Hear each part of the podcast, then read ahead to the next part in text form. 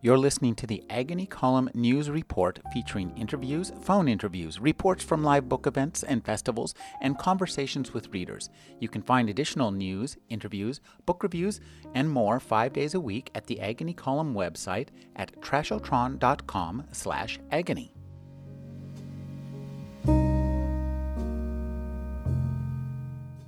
Eddie Fung moved to Texas in 1938, where he was learning to become a cowboy. He was the only Chinese American soldier to be captured by the Japanese during World War II. He worked on the Burma Siam Railroad, made famous in the bridge on the River Kwai. With Judy Yung, professor emerita of American Studies at the University of California, Santa Cruz, he wrote The Adventures of Eddie Fung, Chinatown Kid, Texas Cowboy, Prisoner of War. We're speaking to Eddie Fung and Judy Yung. Thank you for joining me, Eddie and Judy. You're welcome. Thanks for having us. Let's start out with your childhood, Eddie. This is really fascinating. This you were born in, in uh, Chinatown. You, you, lived in Chinatown in, in, back in the day. Tell us a little bit about your father, who was a jeweler and a watchmaker. Well, he was an illegal immigrant, as they would undocumented, as they would call it now. He walked across the Canadian border as a manservant of a Caucasian gentleman. That's how he got into the United States. And then he did various jobs and he lost a leg in a cable car accident. That's when he had to learn to become a sit down watch repairman and a jeweler. That was when he learned the trade. And, and your mother was a seamstress, wasn't she? That was what she did at home because she had six children, and that was usually the thing that uh, most ladies did back in those days. Mm, I just went to Chinatown a couple weeks ago and we strolled through there just like tourists. Can you tell me uh, what are the changes that have come between the time your childhood and now? Quite a bit, because the uh, new immigrants from the 60s did not have to undergo the hardships that we did during the Depression years and exclusion period. So they can't quite comprehend exactly what where we're coming from because they never had to undergo those hardships. But the density of Chinatown changed drastically with the new immigrants coming in because it used to be, be fairly stable, about 20, 25,000 Chinese in the 12 square blocks. And I would suspect we're up to at least 60,000. No, it's still 20,000. Okay. Same density, right. actually. Right. But uh, we lived in what's commonly known as cold water flats. In other words, no hot water, a community kitchen for one floor, which may hold as many as five, six families. And that's the general living conditions that we all grew up with. Judy, could you tell me a little bit about how you worked with Eddie when when you were writing this book? You must have done some of the research to to help bring things to life. I think it's always important when you do oral history to be well prepared, to do the research and to know something about the subjects that you're going to ask the person about. And being that I am also Chinese American, second generation, I was also born and raised in San Francisco, Chinatown, but it was a generation after Eddie. Um, I kind of had, you know, I understood his sensitivities in terms of being a Chinese American, and then being um, a historian, I had to do more research on World War II and in order to ask the right questions about what happened to him during the war, and particular about his POW experience um, in the war. Um, so I think, um, in terms, we we actually I actually conducted 75 hours of interviews with Eddie, trying to cover his whole life story and not just the World War II period, although that figures the most prominently in the interviews.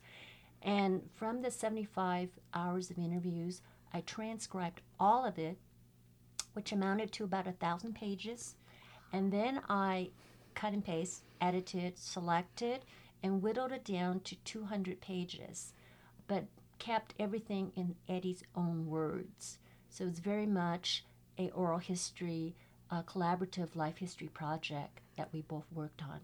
Wow, that's fascinating. Now, Eddie, you ran away from home at, at 13 and became a houseboy.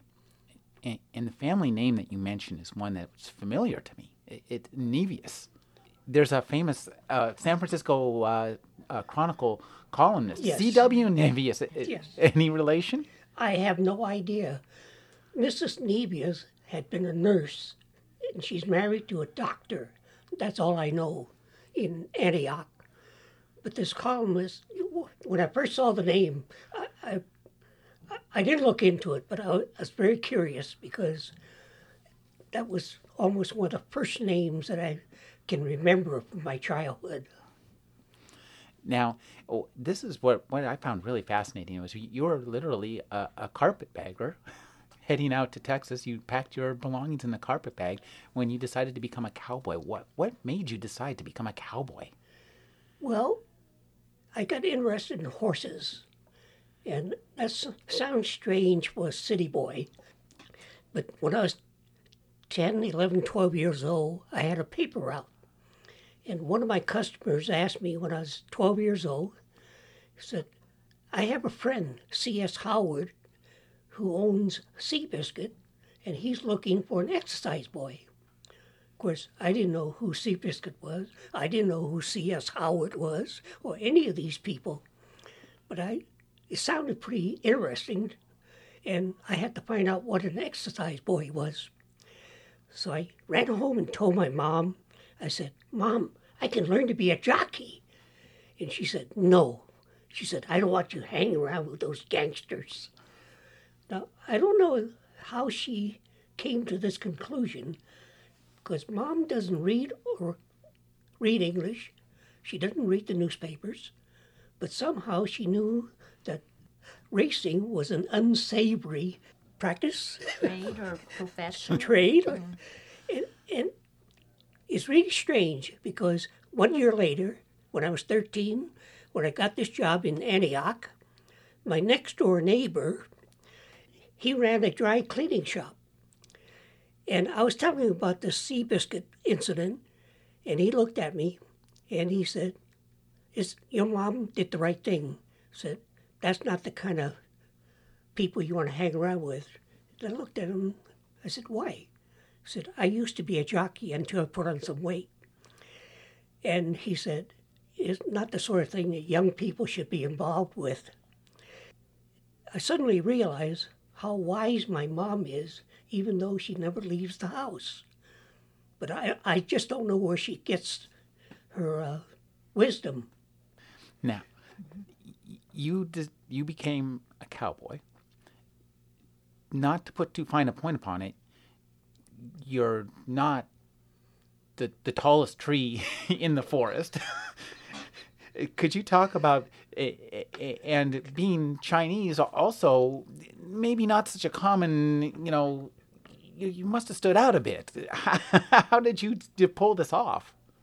Well, in a way, what you said turns out to be to my advantage.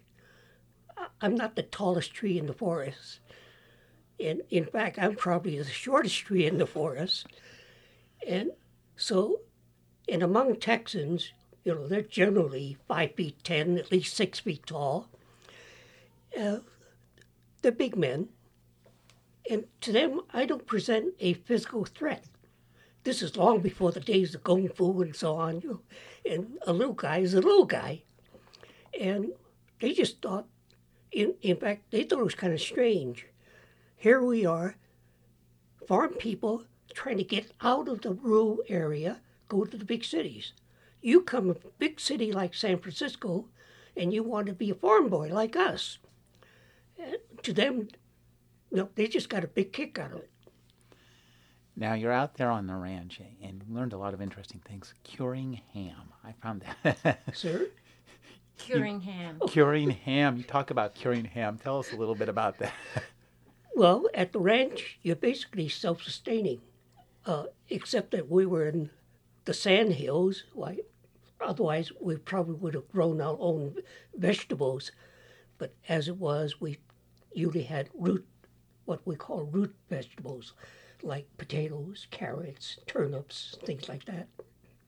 Other than that, everything would come out of a can. string beans, you know, beets. And uh, so in the fall, we would kill usually two, three, four hogs, depending on how big a crew you have. So you have sausage, you have bacon, you have ham. Well, it just doesn't happen. You have to make your own ham and bacon. So you cure it. And they have these commercial cures that they, and back in our time it was Morton's.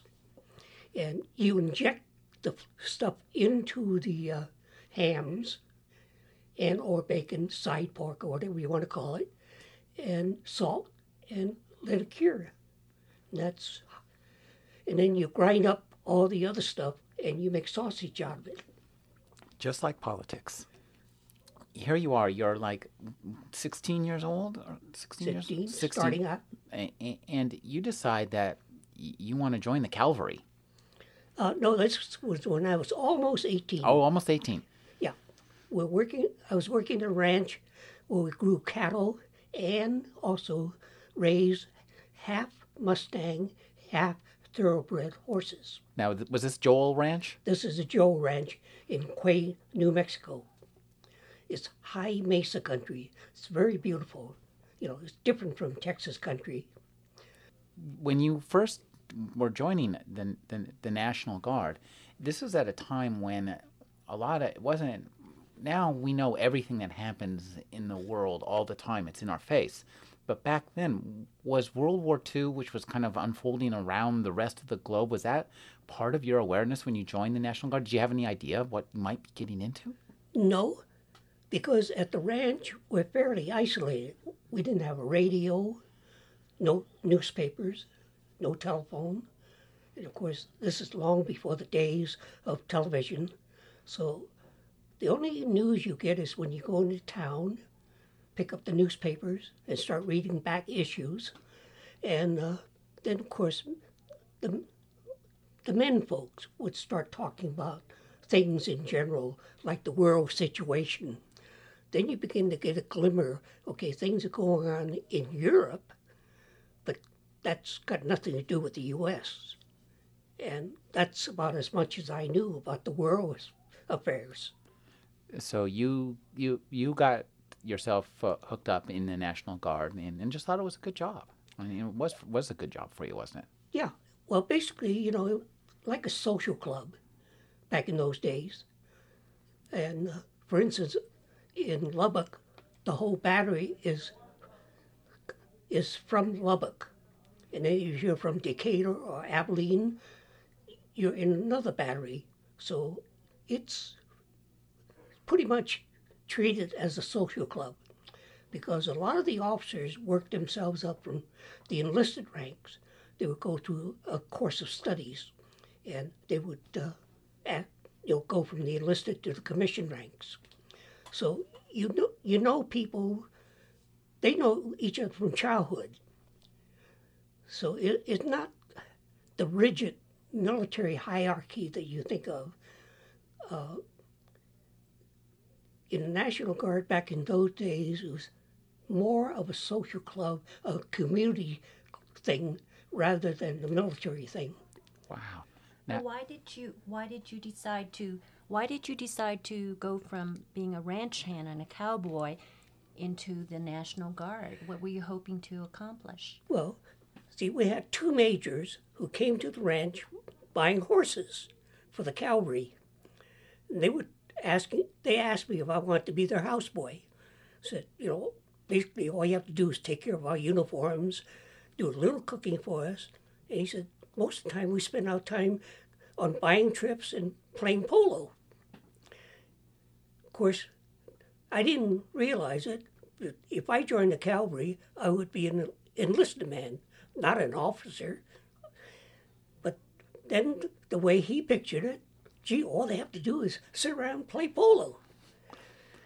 Judy, could you tell me a little bit about um, researching into what happened in Texas back then? That that couldn't have been can't, can't have been easy. Actually, the thing that attracted me to doing a larger book about Eddie's life story when I was really looking for a World War II story at the time was because of this experience he had. I had never even thought about Chinese cowboys. And I thought it was intriguing that here I found someone who actually, you know, kind of picked up and decided to just be a cowboy when, you know, many people dream about it, but he actually did it. And there are a few books that talk about cowboys of color, but usually there are books about African Americans, Mexicans, and even Indians were working as cowboys in the 1930s when Eddie ends up in Texas. So it's it's those bo- books that I was reading about, but also there's quite a bit of literature on cowboy lore. Uh, biographies of cowboys from West Texas, in fact, which is where Eddie ended up settling. And it's through those books that I got to confirm that what Eddie was telling me was not just a romantic notion of being a cowboy, but what being a cowboy in Texas really meant. And it really didn't make a difference that he was Chinese American. Um, he thought of himself as a Texan, as a cowboy. He was treated as a cowboy uh, on equal terms as long as he could do a cowboy's job. And despite his size, he could prove that he could carry his weight and do work, do hard work as a cowboy. And so he was accepted as as any other cowboy. So the way that he described his first encounters with cowboys and his first jobs as a cowboy and the hard work and the kind of things that cowboys had to do. They had to be a medic. They had to um, they had to also you know mend fences and and and windmills and stack hay, and there were just it's just a lot of hard work. Um, so what he had to tell me, I just needed to confirm that through the books that were written by other cowboys, regardless of their ethnic and racial backgrounds, and it pretty much uh, jived. And that's that's so.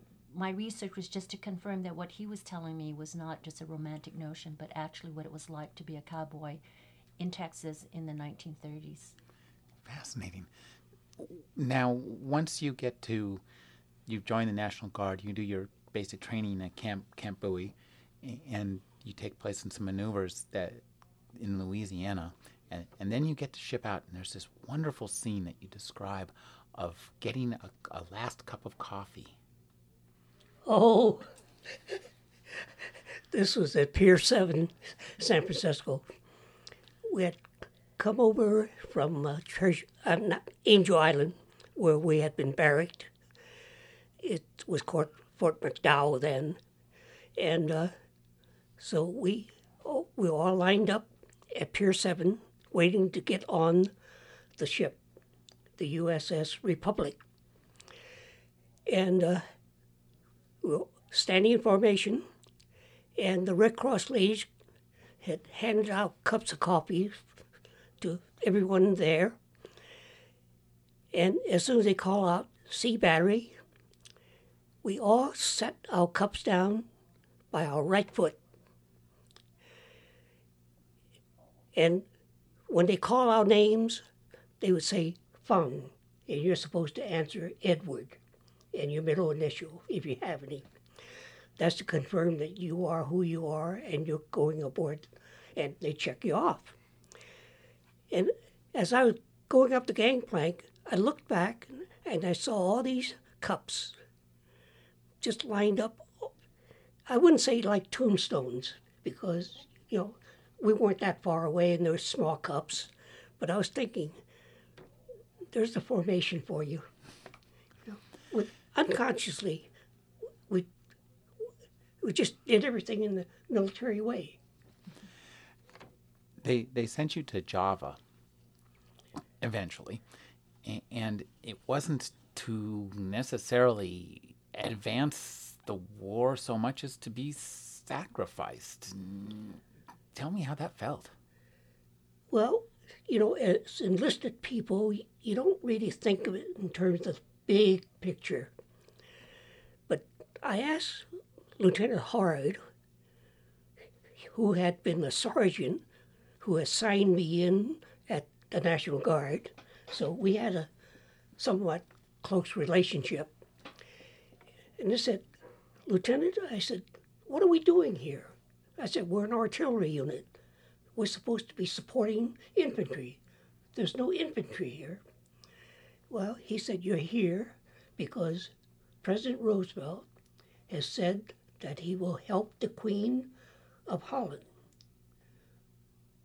And the way he can help her is to defend the colonies because Holland by this time has already been overrun by the Nazis. And uh, so he said he's keeping a promise that he made to the Queen. But I said, We're not doing any good. He said, Doesn't make any difference. He said, He's doing what he thinks is right. And he said, For instance, if we're playing baseball, he said, we would be the equivalent of being up at bat, and the coaches ask you to sacrifice at bat. In other words, yours, he might ask you to sacrifice your time at bat to advance the team. And I was thinking, this is ridiculous. I mean, we're talking about people, not we're not talking about baseball. But he said, but that's the way it is. He said, sometimes sacrifices have to be made. I couldn't understand why we had to be part of the sacrifice. Eventually, not too long, uh, you you were trapped between uh, in what sounds to me like a pincher maneuver between Japanese forces, and Allied forces surrendered. And this is a really, I mean, today we're involved in all these wars, and surrender just seems like a really foreign concept. And could you talk about how that felt to you as a soldier to, to be part of a group that said, okay, we're done? Well, you have to understand the, the equipment we went over with was basically World War One equipment, and uh, we weren't exactly what you call prepared for war. And of course, the Dutch also decided not to tear up the colonies because they figured after the war we'd just come right back and business as usual without realizing that everything was going to change after the war. And uh, so they decided after a week of fighting that that was enough. So they capitulated. Now, since all military forces had been put under Dutch command, we're talking about land, sea, and air forces had been put under Dutch command. So when the Dutch handed down orders that we were to capitulate, that was what we had to do. And it felt kind of shameful we always thought that we should have done more in the war. But when you think about it rationally, we could have sacrificed our lives and it wouldn't have changed the course of the war one iota. But as soldiers, you always feel it's a disgrace to throw your hands up and give up. We lived with that even after the war, that feeling of not having done our best.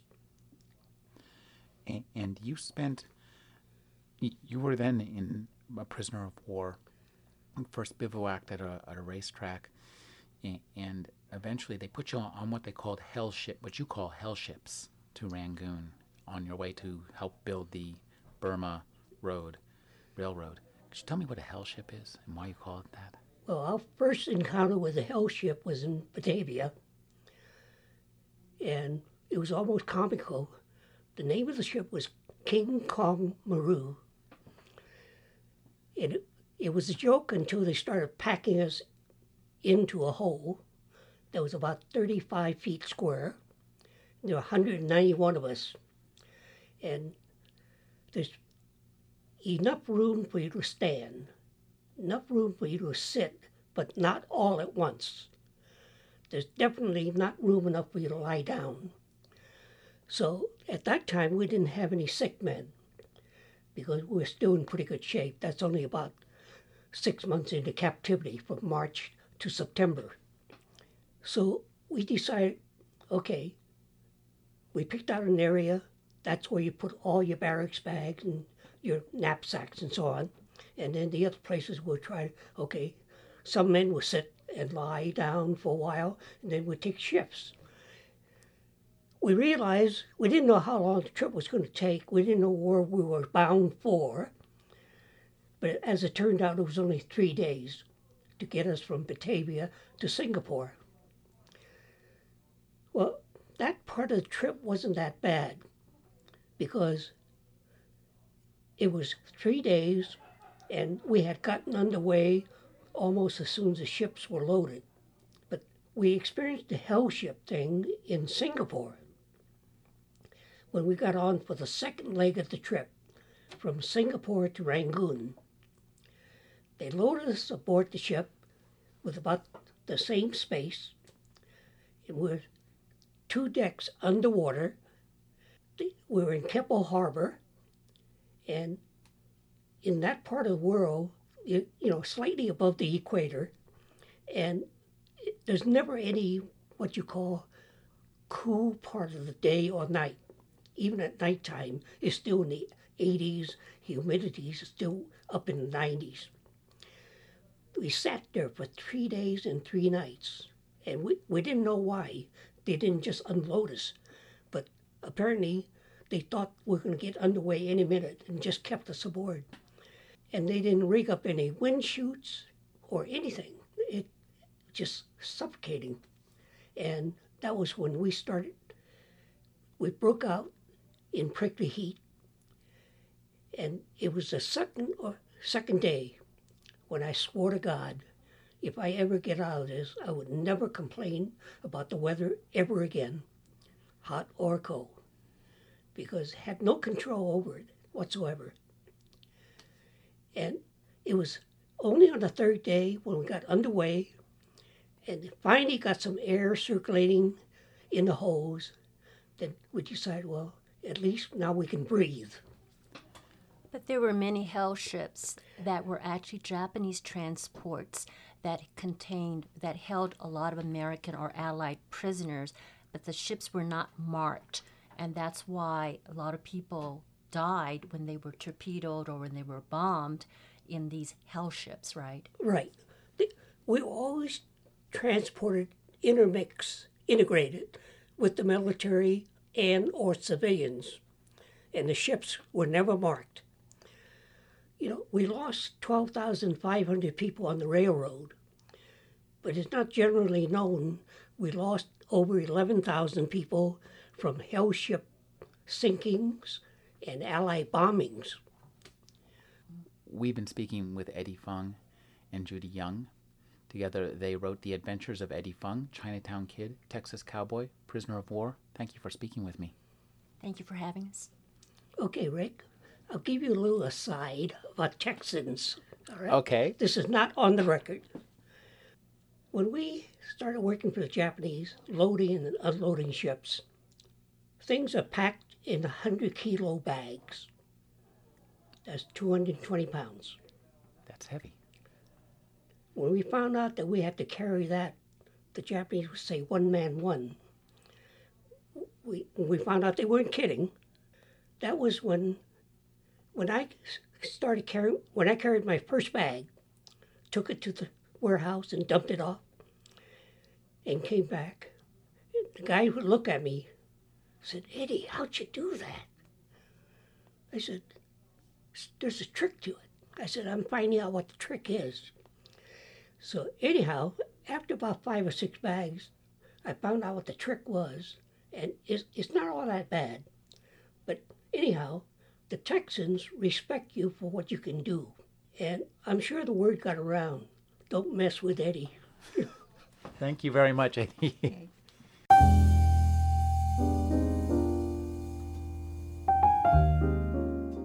You're listening to the Agony Column News Report featuring interviews, phone interviews, reports from live book events and festivals, and conversations with readers. You can find additional news, interviews, book reviews, and more five days a week at the Agony Column website at trashotron.com slash agony.